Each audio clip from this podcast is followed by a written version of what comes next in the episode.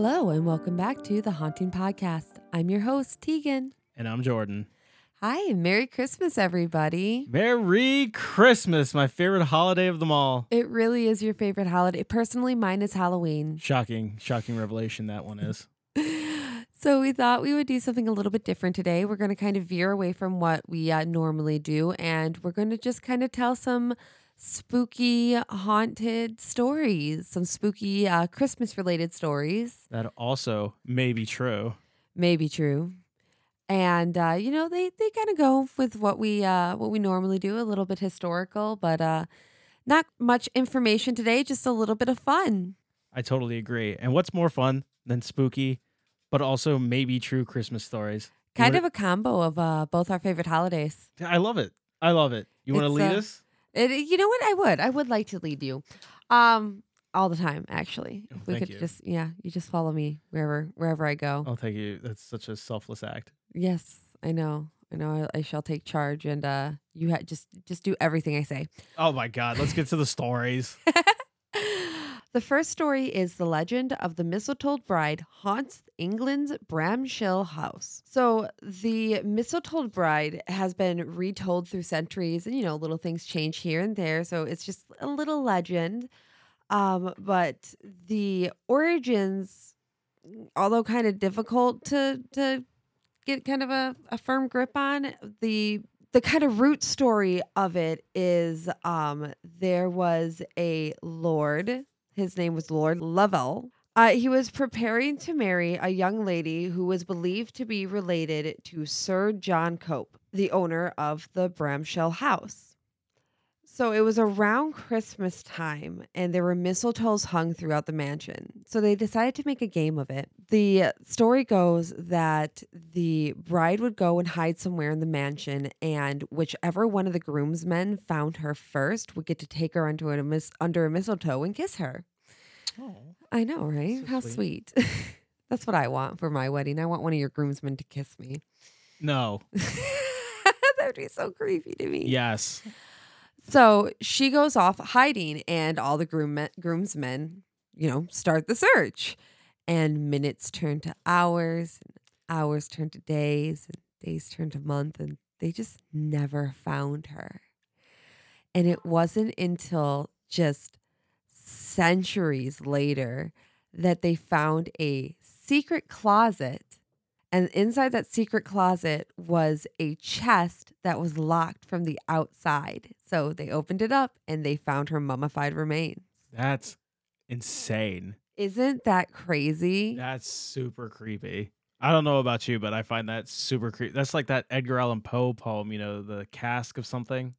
My thing is, could you imagine living in a house like how many how like owners this place has had, and they just the entire time there was a person dying or mummified. Like at some point, there were people living in this house while she was dying.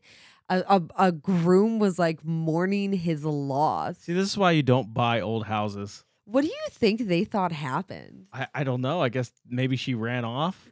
I mean, that would be my thing, I guess. I just I gotta know. I, I want to know. I want to look into this one just like a little bit more at some point. There wasn't really a lot of information, but I must find out what they thought. We'll need find to out. find out. We'll find out in the future when we do uh when we do England or something, you know. Yes, yes. I am rather excited for England. All right. Well, my first story is the ghost of Sir Geoffrey de Mandeville and his headless dog that roams the streets on Christmas Eve. The story of Sir Geoffrey de Mandeville is brimming with political betrayals. He held the title of Earl of Essex and was a prestigious European landowner during the 1100s. Because of his title, he had great influence over royal politics at the time. However, when a debate emerged regarding their rightful heir to the throne, he chose the losing side and was promptly stripped of many of his assets and excommunicated from the church. That sucks. That sucks, but that's how civil wars go. You'll get you'll get stripped of everything. That's true. Yeah. During his excommunication, Sir Geoffrey was slain on the battlefield, but because of his exile, he was not allowed a proper Christian interment, which many believe left his spirit trapped within this earthly realm. Rumor claims that Sir Geoffrey also left a curse on his properties that he owned, stating that, should they ever be taken away from him, ruin will befall the betrayer. And every six years on Christmas Eve, he and his headless dog would haunt the lands draped in a red cloak. Ever since his demise, people who have visited the properties he once owned, particularly the one at Pymmes Brook Bridge in East Barnet, have reported hearing strange sounds and witnessing the hazy image of a headless dog breaking through the fog, accompanied by a knight in full armor and a red cloak. He sounds badass, I won't lie. Yeah, he does. He does. sound- Although I, I gotta say, I still would not want to run into him. I wouldn't run into any uh, anything like this really, but um I don't know. I mean, I would probably do the same thing if I was him. I'd be like, you know, fuck you guys. Seriously. I know we're not that far into doing this podcast, but the list of things that I do not want to run into in a dark alley is just slowly getting longer. Like a chest with a mummified remain of somebody. Yeah. Well, I mean, I I don't I, I don't know how I would run into that in a. I'd be very concerned if I was just running into that in a dark I, I would alleyway. be awfully concerned as well, you know? Like, oh, look. I mean, personally, I wouldn't open a, a chest that's just sitting in a dark alley. a locked one at that. A lock one at that. I mean, like, I can't imagine what I might find, like a stash of drugs, more likely, I guess. Like, oh, it's the local crack. You know, I would almost kind of be expecting a dead body a little. I'm not even gonna lie. I'd probably that's I wouldn't even Well, we think do of live in drugs. Chicago. Yeah, I, I got I, I probably wouldn't even think of drugs. Like my first thought would probably be it's a dead body. It has to be. That's the only thing it could be. It, it really it really it really is. I'm sorry, I got lost in my thought about Chicago there for a minute. Okay, so on to the next story. So um I have another one that I actually I want to revisit this maybe in a next episode. So Absolutely. a little bit of foreshadowing here. But this one is a ghost that was supposedly disturbed a Christmas party at Alcatraz. So for those of you who do not know or who may not know, Alcatraz is a isolated penitentiary. It's a jail. It's a jail on an island in the middle of California, San Francisco Bay. It um I don't know when it was open, but it was closed in 1963. So I do know that. Um but one of the Alcatraz has been a- around for a while. It used to be a Civil War base. Yeah. Oh, really? Yeah. Wow. Yeah. Oh, this is going to be a fun one to research. Was it always a jail? No, it was not always a jail. No. Oh, that you just said that. Oh, sorry. I meant like Alcatraz, the place, has been around for a while, but it's been it, it's changed purposes. Yeah, I think you kind of said that with your Civil War thing, but that I digress. Thank you. I digress. So Alcatraz has a jail on it, isolated jail in the middle of the San Francisco Bay. Do not want to go there. It held some very prolific uh, criminals. Yeah, well, you know, we'll visit that in the next episode. Yeah, like Chicago's very own Al Capone. oh yeah, he they did hold hold Al Capone. Yeah. Oh my gosh. Okay. So, one of the stories among many that is where one of the wardens at the time, it was back in the 1940s, the warden was Warden Johnston. He decided to throw a small Christmas party in the boarding house on the island. And during the gathering, a few of the guards were retelling a story about a phantom figure who had appeared to them. Um, and the description of him was he was wandering in a gray, he was wandering wearing a gray suit, a brimmed cap, and uh, the, he was sporting mutton chops. Hot. Mutton chops. Hot. I love that for Bring him. it back. So as they're talking about this, he appears like right there. And everyone's just kind of looking at him like, oh shit. Like they are just in shock, staring at this just figure. And um all of a sudden, you know, it like the fire extinguished, it got cold, and he was just gone. Not cool. Not cool at a Christmas party because I'm probably like hammered and I don't want to see that, you know? Not cool at a Christmas party that is on a like forbidden island. Pretty much. An island full of prisoners. No, no, I'm good. I'm I'm good. Yeah, I, I, you know, one of my fears would be that it was an escaped prisoner more than a ghost. Yep, me too. So yeah, I'm Me good. too. I'd be like, grab the whistle, boys. We're hiding. As I just like run into the wall or something because I'm again I'm you're hammered. just you're drunk. I'm drunk. Well, for my second story, we're not only back in England, but this also has a headless person in it.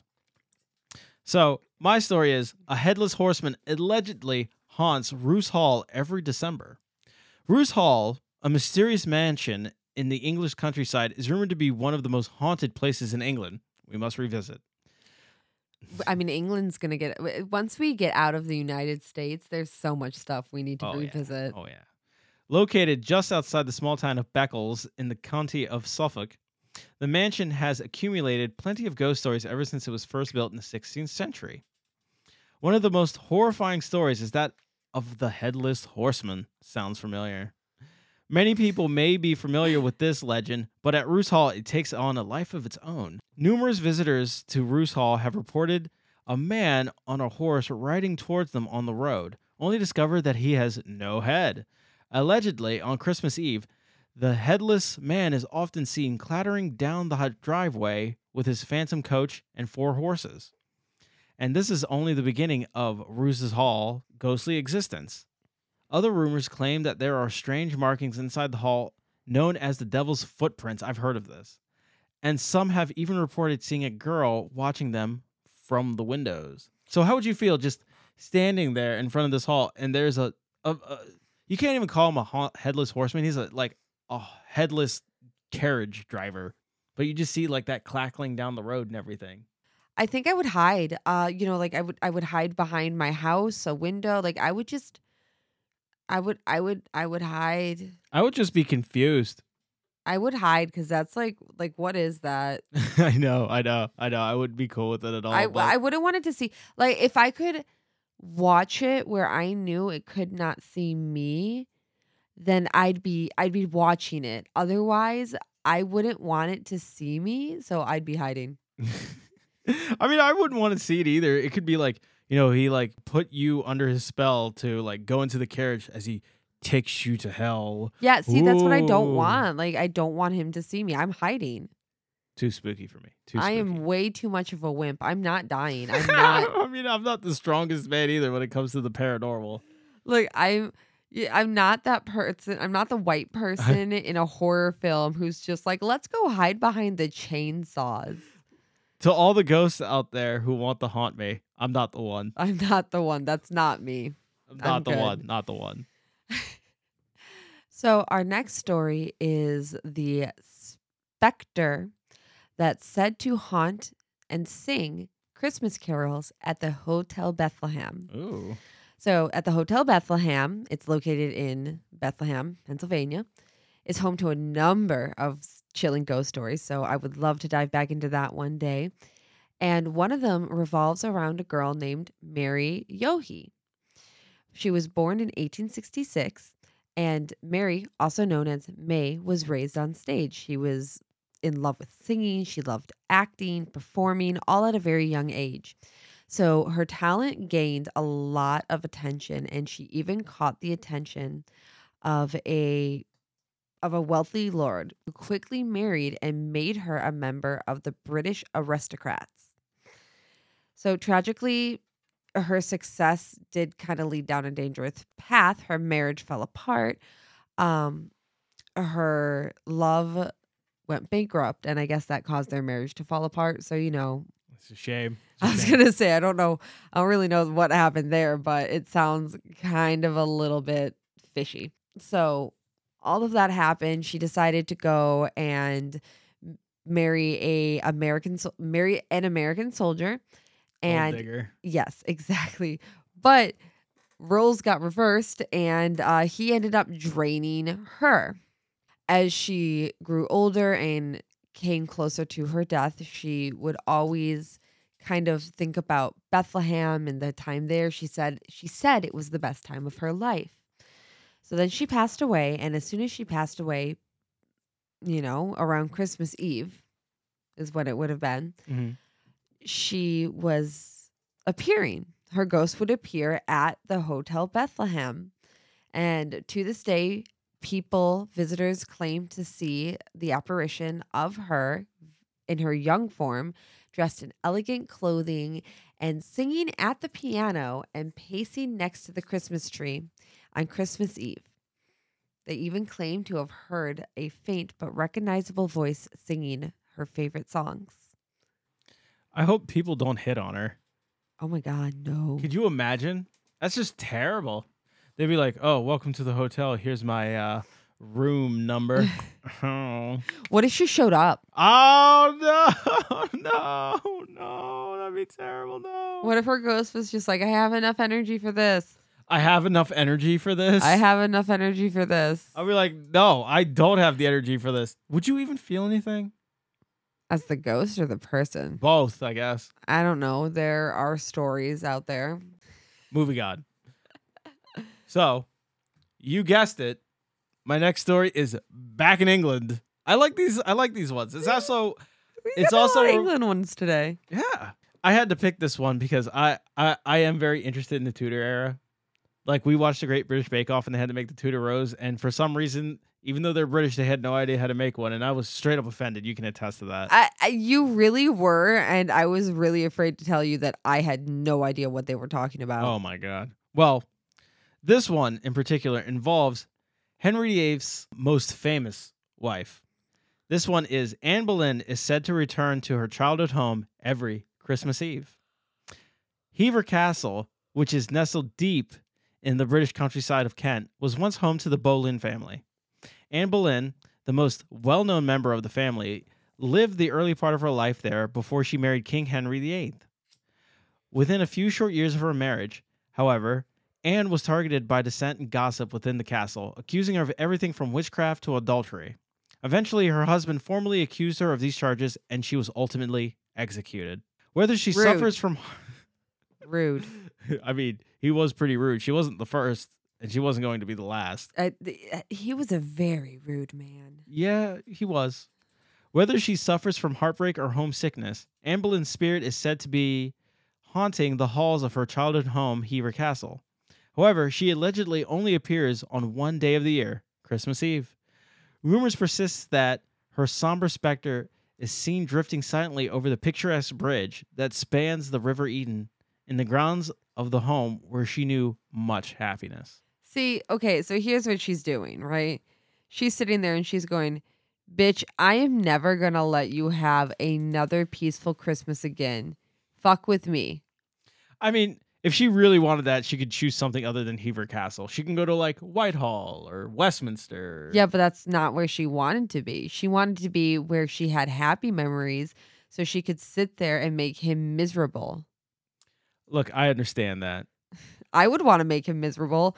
And one of the ways that I would not- do that is let's not- let's spoil not- a place Let's that he not has forget happy Anne Boleyn was the other woman technically. You know what? I don't care. She didn't need to die. She didn't need to die. That was pretty brutal. That was rude. Don't don't tell the popes that though. They'll be like, "Ah, the, she was a witch." I'm so glad that I- happened. whatever. whatever. On that note, I have our next story based in England, of all Oh places. hell yeah! Let's go. so this is my last one personally. But so this is a little bit more of a twisted, kind of weird, interesting. Ooh. Like it's it's you know, it's it's interesting. So this is uh this goes all the way back to the late 18th century on Christmas Eve. There was according to the legend, there was a highwayman who was known as Gilbert. Oh, catchy name. I just like the name of that. Like, can you imagine like a robber coming up to you, like, give me all your money? And it's just like, it's Gilbert. I hope he has a name tag. You have just been robbed by Gilbert. Gilbert. um, so he would wander up and down, you know, the town's main road. He would cause mayhem. He would rob people as as it were. So one evening on Christmas Eve, a man and his daughter were traveling in their carriage and Gilbert appeared to them and he was just like, you know, give me all your money. And the daughter was able to get out of the carriage, but before the dad could get down, uh, the horses were scared away and, you know, they started going away with the uh, horsemen and the father still in the carriage. So this girl, the daughter, That's worst case scenario. yeah, right. She was left with Gilbert because Gilbert was not in the carriage at this point. So, you know, the as soon as the the court coachman and the father could get the horses calmed down, they turned around to go back to where, you know, they had been robbed to see if they could find the daughter. And Right. when they got there, the daughter was nowhere to be found.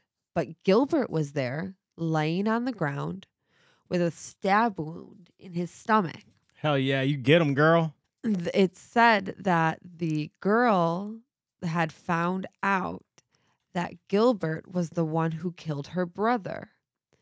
So she took a knife and she just stabbed him and then ran off. But nobody ever found the daughter. So it said that Gilbert now wanders up and down the street on Christmas Eve, just kind of sombering, walking around, going up and down. I don't feel sorry for this man. I really don't either. That's what But he I- gets. If but I am wondering whatever. I I do the one thing I wonder is what happened to the daughter.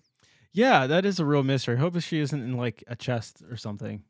Oh my god. It, it was her. It was her the whole time.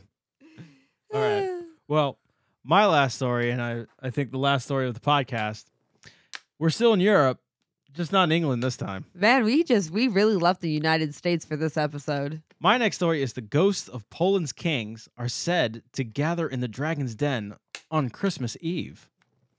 In the middle of Krakow, Poland, sits the Wawel Castle, which for centuries served as the home of each of Poland's kings after it was built in the early Middle Ages. Since this time, it has been associated with numerous legends and ghost stories spanning as far back as the prehistoric era.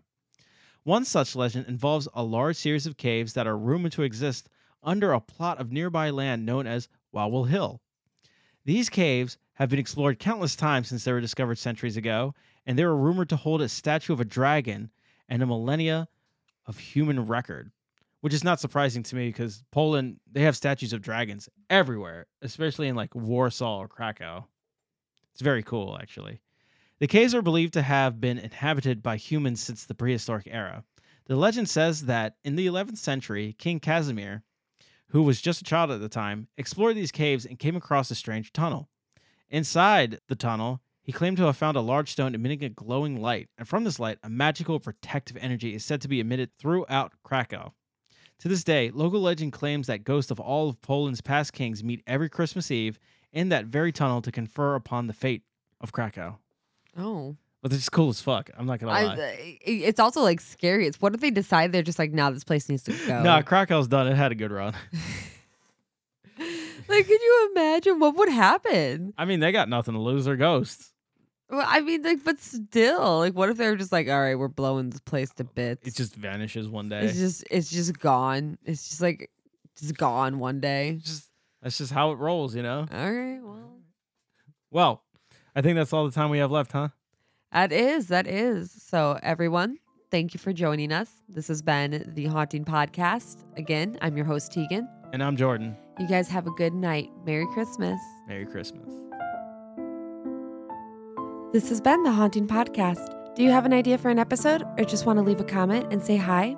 Visit our website at thehauntingpodcast.com for this, show notes, and other extras. Thank you for listening and have a good night.